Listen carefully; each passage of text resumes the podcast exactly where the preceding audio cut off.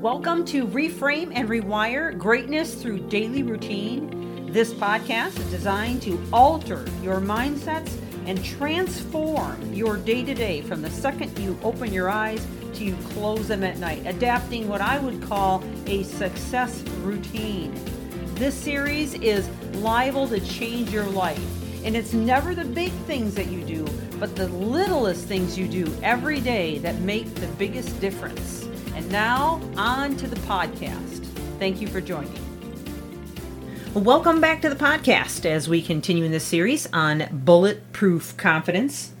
And yesterday, I spent some time talking about giving back and the power that's in it, the neurotransmitters that's in it, the actual chemical reaction that happens inside of you when you choose to rise above, to give back, to empower, to engage, to encourage people, rather than lashing out with angry, reactions and saying things that you're going to regret and walk away from and not feel confident, actually feeling more ill-confident. I mean, let's look at it this way. Let's just say, for example, and I'm just going to kind of continue this conversation if you don't mind. Let's just say, for example, somebody does something really unfair, really unkind to us. Well, if you decide to react with anger and upset, it's, I'm going to get them back, and you're all vindictive, and you lash out at them, you might feel a surge of dopamine right at the immediate. In fact, you might feel pretty awesome and pretty powerful when you immediately lash back. But it's what happens to us after that.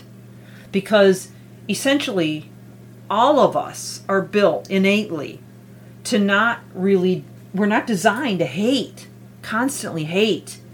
In fact, the more that we're driven to hate, the more we cause is actually a disruption in homeostasis within our bodies. It causes an immense amount of cortisol and adrenaline to be angry and filled with hate. I mean, that's just a fact.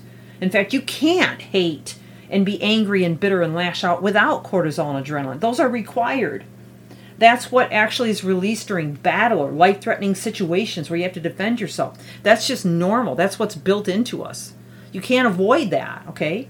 But too much of that over time actually begins to cause dis-ease in our body. All right, and I say it in that context because you're really creating this upset or this off-balance in your body and in the chemistry of your body. And that upset or off balance is starting to affect all of your organs, your heart, your muscles. You'll notice muscle aches. You'll notice forgetfulness. You'll notice you're not sleeping well at night because you have a lack of melatonin because cortisol suppresses melatonin. You will notice this uneasiness, this kind of under the surface bubbling anger, and you become almost addicted to it. And it just seems to amplify itself and get worse and worse. And the more you allow it to build and build, the more angry you become and the more aggressive you become.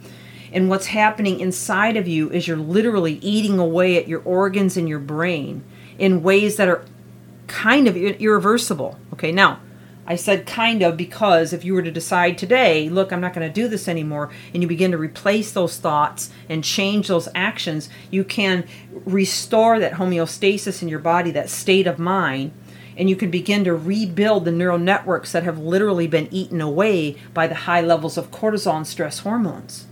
All right, now, if you don't believe any of this, look it up yourself. I mean, I challenge you to it. I've done the studies. I've done the homework on this. I've got, well over 10,000 hours of study in human behavior and what this does to us. And there's a lot of experts and doctors out there that you can talk to about it. But what I'm saying to you is that we have to decide how our reactions are going to affect us long term, not only relationally, and even in our careers and in the choices we make about our future and the people and how we affect them in our environment, but what it's doing internally to us. Because you're either going to pay now or pay later for your health. Now, what do I mean by that? Because if you're willing to discipline yourself and to choose to react in ways that are going to increase your confidence, make you feel amazing, get rid of that dis-ease inside of you, you're going to live a lot healthier, a lot longer, a lot happier life. But that takes a price, okay? That comes with discipline. That comes with a decision to overcome any offenses and anger. That's a decision now that you can make for a better life later. Or Or you can continue on the path you're on of anger, resentment, upset, and offense.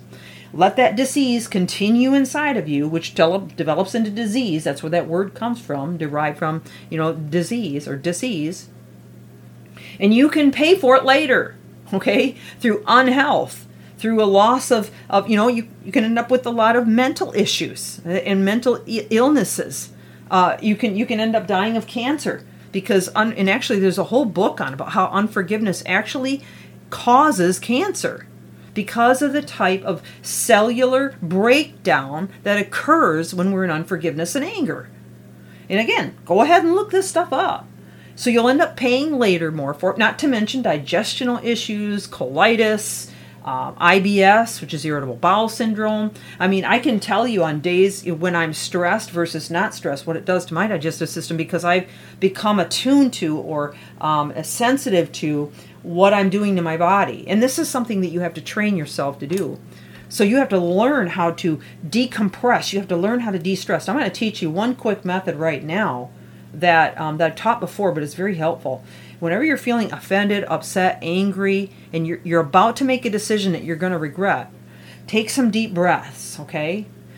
You can go 4 seconds in, hold at the top 4 seconds, 4 seconds out, and then hold at the bottom 4 seconds, and then you keep doing it. It's called box breathing. And actually, first responders learn how to do this when they're in situations where they feel their emotions getting out of control.